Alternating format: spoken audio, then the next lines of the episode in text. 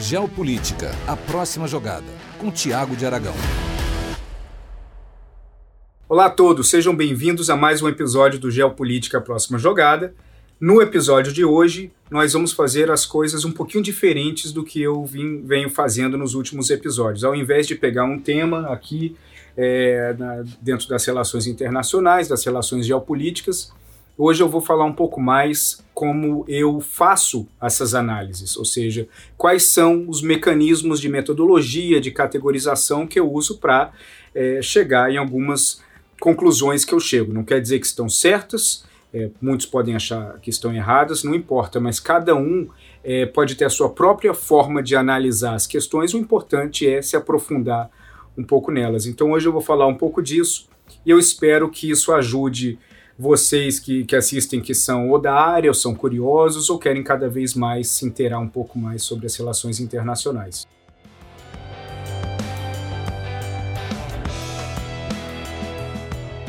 Primeira coisa que eu faço quando eu olho um país que eu estou analisando, seja a Argentina, seja o Brasil, qualquer outro país no mundo, é, seja em relação aos seus próprios objetivos na área internacional ou em relação a outro, seja um parceiro, seja um rival, seja alguém no qual eles dependem ou têm uma parceria estratégica, eu sempre começo observando as dinâmicas internas, domésticas de cada país. Então, primeiramente, eu olho como é que funciona, como é que está a estabilidade política daquele país. E quando eu digo estabilidade política, eu não, não estou dizendo de, de estabilidade institucional, isso é uma outra categoria é, é, muito importante ver a distinção entre estabilidade institucional e estabilidade política. Muita gente, as pessoas misturam as duas coisas. Para deixar de uma forma bem clara, a, as instituições de um país elas são as, a, a, a estrutura do país. Então imagina uma casa. Um país onde as estruturas são firmes, a casa é sólida ela tem uma fiação elétrica boa, ela tem uma rede hidráulica boa, ela é sólida a política ela é conjuntural, ou seja, a família que mora naquela casa pode ser problemática, então o ambiente naquela casa é péssimo. Ali é um problema político, não é necessariamente um problema institucional, é um problema conjuntural. E o, o contrário pode acontecer, você pode ter um, uma casa é, fraca, institucionalidade baixa, é, frágil, que não funciona direito, geralmente o ambiente político nesse local ele tende a ser instável. Pelo próprio ambiente institucional ele gera muita instabilidade ou a falta desse ambiente institucional. Agora é possível também que é, possamos encontrar algum lugar onde a estrutura institucional é muito fraca e o ambiente político é relativamente estável pelo menos naquele momento. Então quando eu olho qualquer país é importante olhar como que cada país se posiciona dentro do seu ambiente naquele momento político, institucional, o grau de solidez e como que isso afeta o processo de tomada de decisão. Em cima disso, observar a estabilidade econômica ou a instabilidade econômica é absolutamente necessário para poder começar a entender como é que funciona o processo de posicionamento e de tomada de decisão daquele país em relação ao ambiente externo. Um outro ponto que é muito importante é observar como é que são as construções de políticas públicas naquele país, sejam domésticas ou externas. Primeiro, ela, ela é uma construção coletiva. Quando eu digo coletiva, ela envolve é, o legislativo, ela envolve uma pressão popular, uma vontade da sociedade, ou ela é algo absolutamente individual, dentro de um determinado grupo político, na China, Partido Comunista Chinês, ou em algum país na figura de um indivíduo. Isso varia muito, porque se a decisão, ela, se as políticas públicas elas partem de um indivíduo, seja um grupo como o Partido Comunista Chinês, ou um indivíduo como, digamos, é, Alberto Fernandes e Cristina Kirchner, a lógica de como que essas decisões vão, vão se desenvolver, elas se tornam um pouco mais claras, porque aí nós conhecemos o padrão de comportamento observando a história recente desses indivíduos. Agora, se a decisão ela parte de algo coletivo, geralmente no ambiente onde a institucionalidade é maior, aí nós temos que conhecer as regras das institucionalidades daquele país, é, como que elas funcionam, o relacionamento entre partidos, relacionamento entre poderes, relacionamento entre poderes e imprensa, e aí tentar traçar a, a solidez daquela política pública. Então, se nós entendemos qual que é o grau de estabilidade de um país político, econômico, institucional, como que as políticas públicas são feitas, se elas partem de um coletivo, se elas partem de um indivíduo grupo ou de um indivíduo indivíduo, e quais são as oposições àquela ideia. O terceiro passo é entender é, como funciona o processo de tomada de decisão naquele país. Ele, ele funciona dentro de um grau de institucionalidade ou ele funciona dentro de um grau de, de pessoalidade, ou seja, um indivíduo que tomou a decisão, ele não precisa seguir as regras institucionais para poder botar em frente aquela ideia. E qual que é o grau de legitimidade dessas ideias? Por exemplo, você tem determinados países no mundo que eles têm uma visão, por exemplo, de é, que representam muito mais o governo do que necessariamente a sociedade. Nesses aspectos, ou seja, você pode ter um governo que ele tem uma visão é, de relações exteriores A, no qual ele, ele tem um objetivo de atingir algo muito específico e que aquilo não necessariamente é a vontade ou o desejo de grande parte da, popularidade, da, da população. Então, isso talvez não tenha a legitimidade social, a legitimidade do parlamento no qual o governo quer. Então é muito importante também porque isso indica qual é a distância que essa ideia vai. É uma ideia que vai colar ou é algo que é fogo de palha? Vai começar dizendo nós vamos é, seguir nessa linha, mas não necessariamente vão conseguir levar isso até o fim porque falta estou, falta legitimidade por trás para seguir nessa ideia. Então, isso são aspectos importantes para observar. Tentar entender a psicologia de tomadores de decisão e os processos institucionais de, toma, de tomada de decisão são críticos para poder entender por que, que um país toma uma decisão e não outra.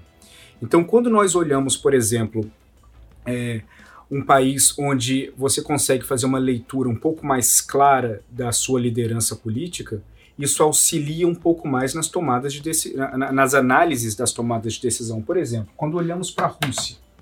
A Rússia tem Vladimir Putin, que está há 780 anos na frente da Rússia. Então, isso já nos dá uma história grande para poder entender mais ou menos como é que ele funciona. Ele é alguém intempestivo, que toma uma decisão impulsiva?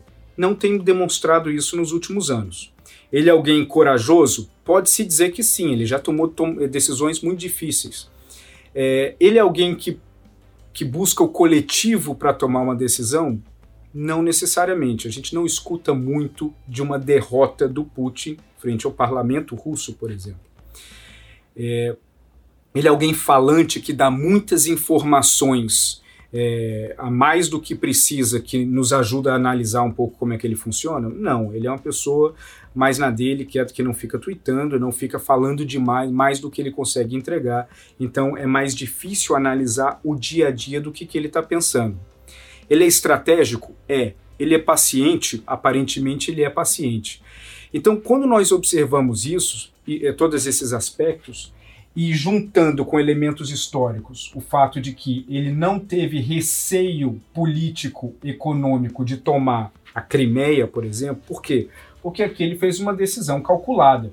Ele viu que a dependência da Europa do gás russo que vinha daqui é, era algo que ia segurar um pouco o ímpeto da União Europeia de intervir além de simplesmente reclamar vocalmente do que estava acontecendo na Ucrânia.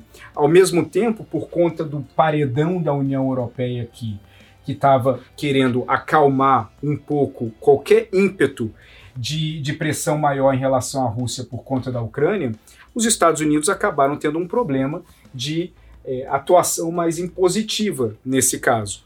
E foi um cálculo que a Rússia fez e chegaram na conclusão de que é o avanço naquele momento é um avanço que é, iria gerar pouco ou nenhum dano para eles. No fim, acabou gerando algumas sanções, mas na prática as coisas continuaram como estavam, e essa foi uma decisão calculada por parte da Rússia que nos ajuda a entender um pouco mais de como que a Rússia e Putin podem se posicionar em relação a temas semelhantes no futuro. Então, é, ainda para concluir a parte das análises internas domésticas de cada país que nós temos que observar quando faz essa análise é, de relações internacionais, de geopolítica entre os países, é importante também levantar dados óbvios e informações óbvias, ou seja, dependência comercial.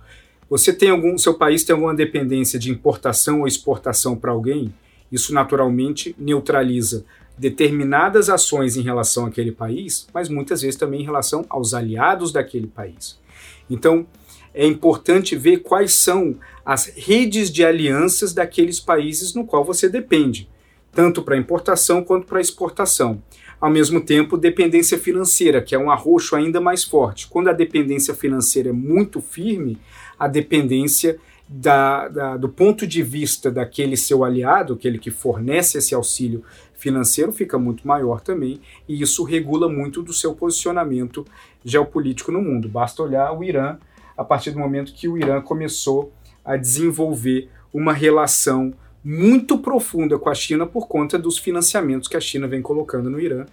E aí isso acaba trazendo a China para uma participação num processo de tomada de decisão na região, que aí todos os países eles têm que incluir isso no cálculo deles a partir de agora. Quando observamos os posicionamentos externos de cada país, nós temos alguns elementos conceituais que são mais guarda-chuvas amplos, que eles também muitas vezes determinam o posicionamento de um país em relação a todos os outros temas. Então, por exemplo, Argentina Ilhas Malvinas.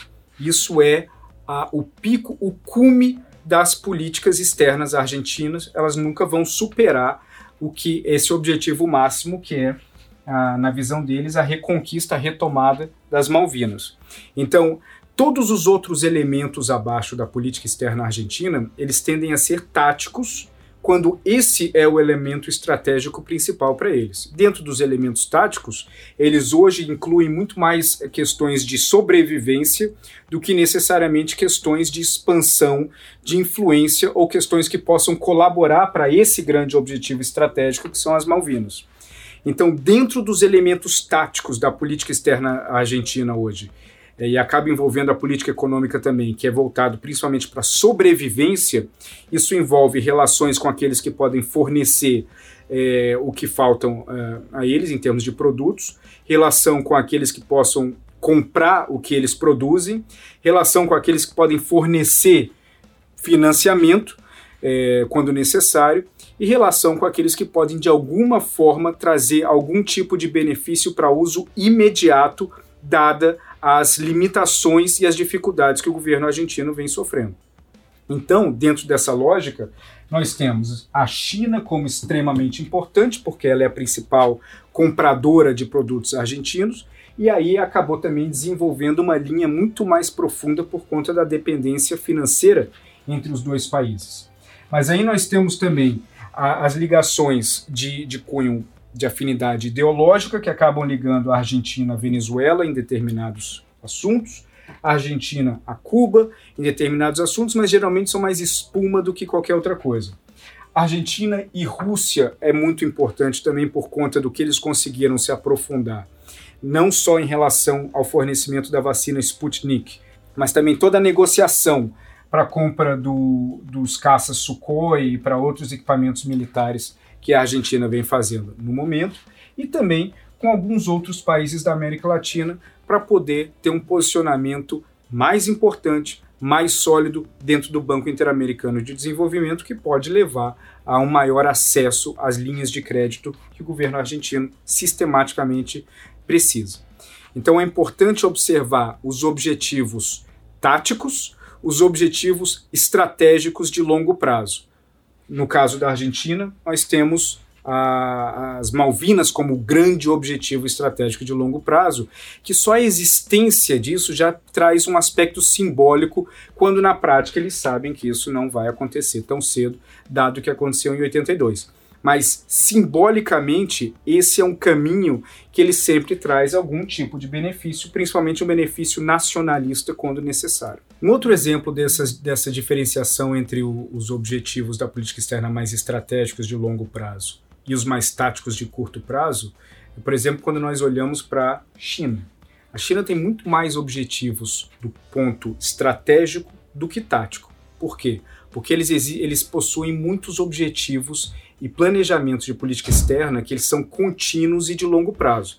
Então, por exemplo, a Rota da Seda é um, né, pela, da forma é, terrestre, da forma marítima, então isso é algo contínuo e que envolve todo um planejamento contínuo por parte disso. O Xi Jinping, em 2016, ele determinou a criação de um departamento específico para monitorar a questão da Rota da Seda em Pequim, e dado o aspecto estratégico que tem nisso. A questão da ocupação do Mar do Sul da China é uma questão estratégica também. Por quê? Porque eles sabem que não é só a questão de colocar navios na região e dizer, bom, essa área é minha, porque historicamente era minha, mas você tem vários países dentro desse, dessa situação que eles, obviamente, vão se posicionar de forma contrária. E ainda tem o aspecto dos Estados Unidos, que para eles é extremamente negativo você ter a China ocupando determinada região. Então, dentro dos aspectos estratégicos, existem também um overlap de objetivos estratégicos.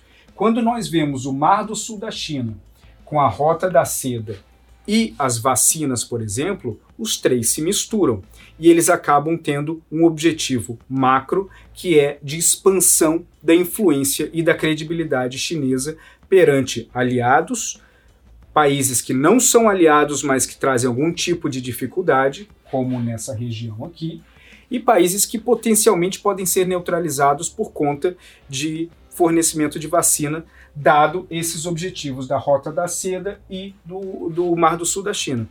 Então esses aspectos estratégicos, eles acabam se mesclando, ganhando um prazo maior de análise entre eles, e isso diferencia muito um país que tem uma visão estratégica de longo prazo e um país que ele tem uma visão tática de curto prazo, como é o caso da Argentina. Isso cria uma simetria nas relações e a China, pela capacidade de planejamento de longo prazo, ela acaba tendo uma vantagem muito grande sobre a Argentina em todos os aspectos de negociação. Os Estados Unidos é outro que tem uma capacidade de planejamento de longo prazo, mas dentro da dificuldade do processo de renovação política a cada quatro ou oito anos. Isso é algo que a China consegue driblar pelo fato de não ter democracia no país, mas isso traz algum tipo de vantagem para eles nesse processo estratégico perante outros. Obviamente, né, é, o aspecto democrático é.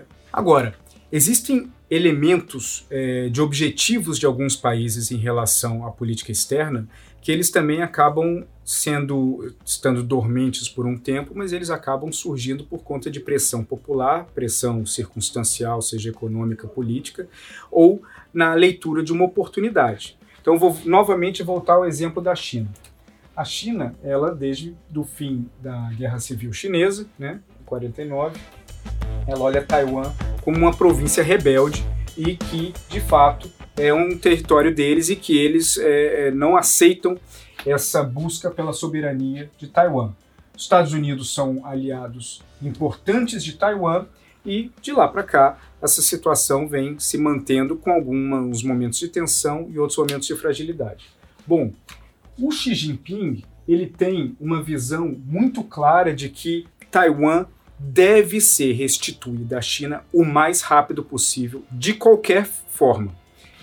Por mais que essa narrativa não passe de narrativa, os atos chineses na região eles estão ampliando em termos de simbologia e agressividade. Então nós temos uma presença maior de aviões, de bombardeiros, de navios eh, chineses circulando a ilha de Taiwan e, consequentemente, nós temos uma participação cada vez maior da Marinha Americana na mesma região é, para tentar tirar um pouco da pressão é, que os chineses estão colocando em cima de Taiwan.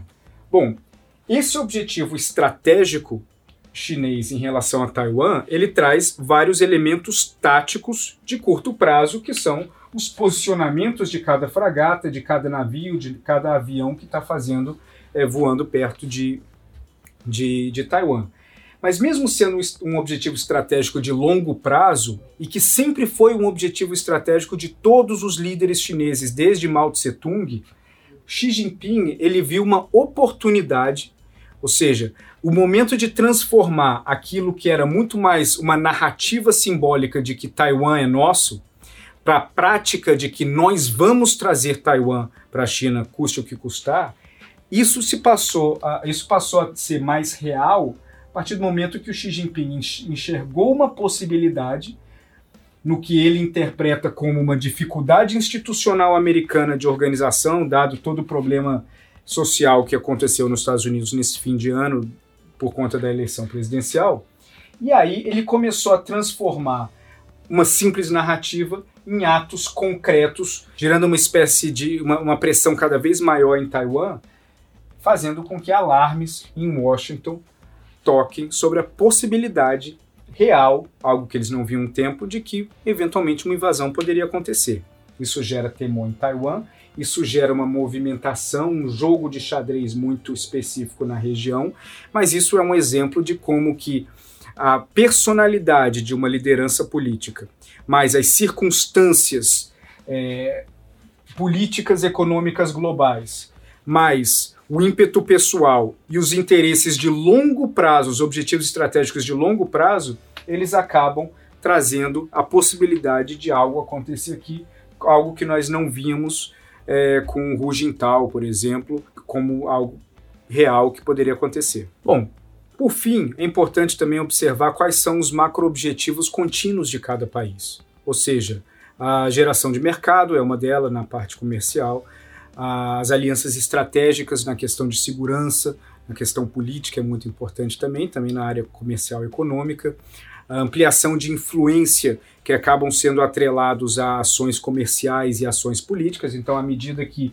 a China ela desenvolve uma relação comercial forte com o Irã, e financeira com o Irã, ela ganha influência com o Irã, e ganhando influência com o Irã, ela acaba ganhando influência em Viena, na agência atômica, acaba ganhando influência com outras potências atômicas no mundo e, consequentemente, as portas vão se abrindo dentro de um determinado tema. Então, a simples dependência financeira que a China conseguiu gerar no Irã trouxe para a China, em contrapartida, um acesso enorme a vários outros temas como um personagem central na mesa. Por exemplo, o fato de ter desenvolvido isso com o Irã fez com que a China se tornasse importante para a Arábia Saudita. A Arábia Saudita poderia ver a China como um oponente, porque a China acaba de fechar um acordo com o seu inimigo principal. O que, que a Arábia Saudita faz? Ela também desenvolve parcerias com o Irã, tanto na comerciais quanto técnicas para exploração de urânio. Então isso ela neutraliza o fato de um não gostar do outro e ela continua em uma relação positiva com os dois países. Então a China ela passa a ser influente na, em questões nucleares, em questões de petróleo, em questões de exploração de urânio e em questões também de influência desses países em relação a outros na região. Então a influência ela pode vir vestida de acordo comercial, de fornecimento de vacina, de empréstimo financeiro, mas o país que sabe fazer leitura de como ganhar isso, ele pode obter muita coisa desses, dessas parcerias. O que a China, por exemplo, conseguiu com a Argentina, em termos de ter uma base de observação espacial na Patagônia, inúmeras obras de infraestrutura, e ao mesmo tempo gerou essa dependência é, é, financeira muito grande, é um outro objetivo, é, é um outro, uma outra demonstração de como que eles souberam fazer isso de uma forma mais é, é, solidificada do que a Argentina conseguiu compreender, ou a Argentina não tinha escolha em relação a isso. Os Estados Unidos, a União Europeia e a Rússia são os únicos países que conseguem agir dessa forma no mundo hoje. Os Estados Unidos eles observam a Índia, por exemplo, e à medida que a China diminui o fornecimento de ingredientes farmacêuticos ativos, os Estados Unidos ele começa a apoiar financeiramente o desenvolvimento dessa indústria na Índia. Isso é uma ação técnica em cima de, de, de ingredientes farmacêuticos ativos que amplia a influência americana na Índia, colabora para a influência do acordo marítimo que eles têm dentro do quadrilátero do Oceano Índico e ainda fortalece a relação entre Estados Unidos e Japão, que é muito sólida, trazendo o Japão para dentro dessa, dessa negociação em relação a ingredientes farmacêuticos ativos. Então, as ações tomadas por um país na área internacional, eles têm que levar muito em, em conta a dinâmica doméstica de cada país e o impacto em cima dos aliados. Então, isso é algo que, se um país não tem uma condição de fazer uma leitura global de política externa para compreender a movimentação dos outros personagens, é, você tende a ser o enganado e dentro dessas relações e aquele país que não acaba perdendo relevância e sendo apenas um passageiro. Então é sempre importante levar em consideração quando analisar a relação entre dois países no mundo ou por que, que determinado país está tomando uma situação de um lado, com essa leitura simples e básica. Primeiro, entender ah, o ambiente político doméstico, ambiente institucional doméstico, ambiente econômico doméstico é, como que funciona o processo de tomada de decisão. Isso é chave. Se o processo de tomada de decisão é individualizado ou se ele é coletivo. Mesmo quando faz parte de um grupo, é individualizado, se for, por exemplo, o Partido Comunista Chinês. Então, entendendo isso, e você coloca o histórico de decisões semelhantes é, é, dentro desse caldeirão, isso traz mais respostas. Aí a segunda fase é entender quais são os países no qual o país que você está analisando dependem muito comercialmente, financeiramente, é, politicamente, em termos de segurança militar. Então, tendo essas informações claras, quanto mais você lê isso, mais isso se torna quase como assistir um seriado, uma novela. Você vai entendendo os capítulos seguintes sem necessariamente precisar rever tudo. Entendendo isso, nós passamos a observar, por exemplo, no campo externo como que um, por que, que um país vai buscar influência? Ou por que, que um país vai buscar é, simplesmente acordos comerciais com país, países que talvez não entreguem muito? Então, por exemplo, se você olhar Tonga, Tonga é um país no qual é, a China ela tem um acordo especial, tá? Então a China está desenvolvendo várias parcerias com Tonga. Por que, que Tonga é importante? Bom, para a China, Tonga é importante porque ah, isso oferece um acesso à marinha chinesa no, no Pacífico, isso é importante para eles. Segundo, que você tem várias áreas do Pacífico de, trans, de transições de cabos submarinos de comunicação e que à medida que você consegue navegar em cima de algum deles, você está, de certa forma, controlando a superfície de, de determinada área de comunicação extremamente estratégica. Então existem mil elementos por porque um país gigante pode se interessar por um país pequeno. Isso é importante trazer para a análise. A análise não pode ter nenhuma paixão, a paixão de gostar, de querer que a sua análise é, reforce um resultado que você já acredita, ou querer que justifique algo que você gostaria que fosse. A análise, ela quanto mais seca, fria for, sem juízo de mérito, sem juízo de valor, é mais importante porque isso expõe muito mais para entender o que está acontecendo. Então, é, esses são elementos que eu acho sempre muito importante levar em consideração. Também, uma, um outro ponto que eu recomendo é a leitura de biografias. Você entender a cabeça de tomadores de decisão de várias épocas, de vários países, é sempre muito importante para você poder buscar elementos que entreguem um pouco como que os atuais líderes no mundo pensam. Isso também traz um aspecto é, e uma, uma, informação muito interessante para esse tipo de análise. É, vamos ficando por aqui. Existem inúmeras categorias que podem ser utilizadas para analisar. A gente pode analisar dentro do campo econômico, político, comercial, tecnológico, social, militar. Às vezes tem que misturar tudo um pouco.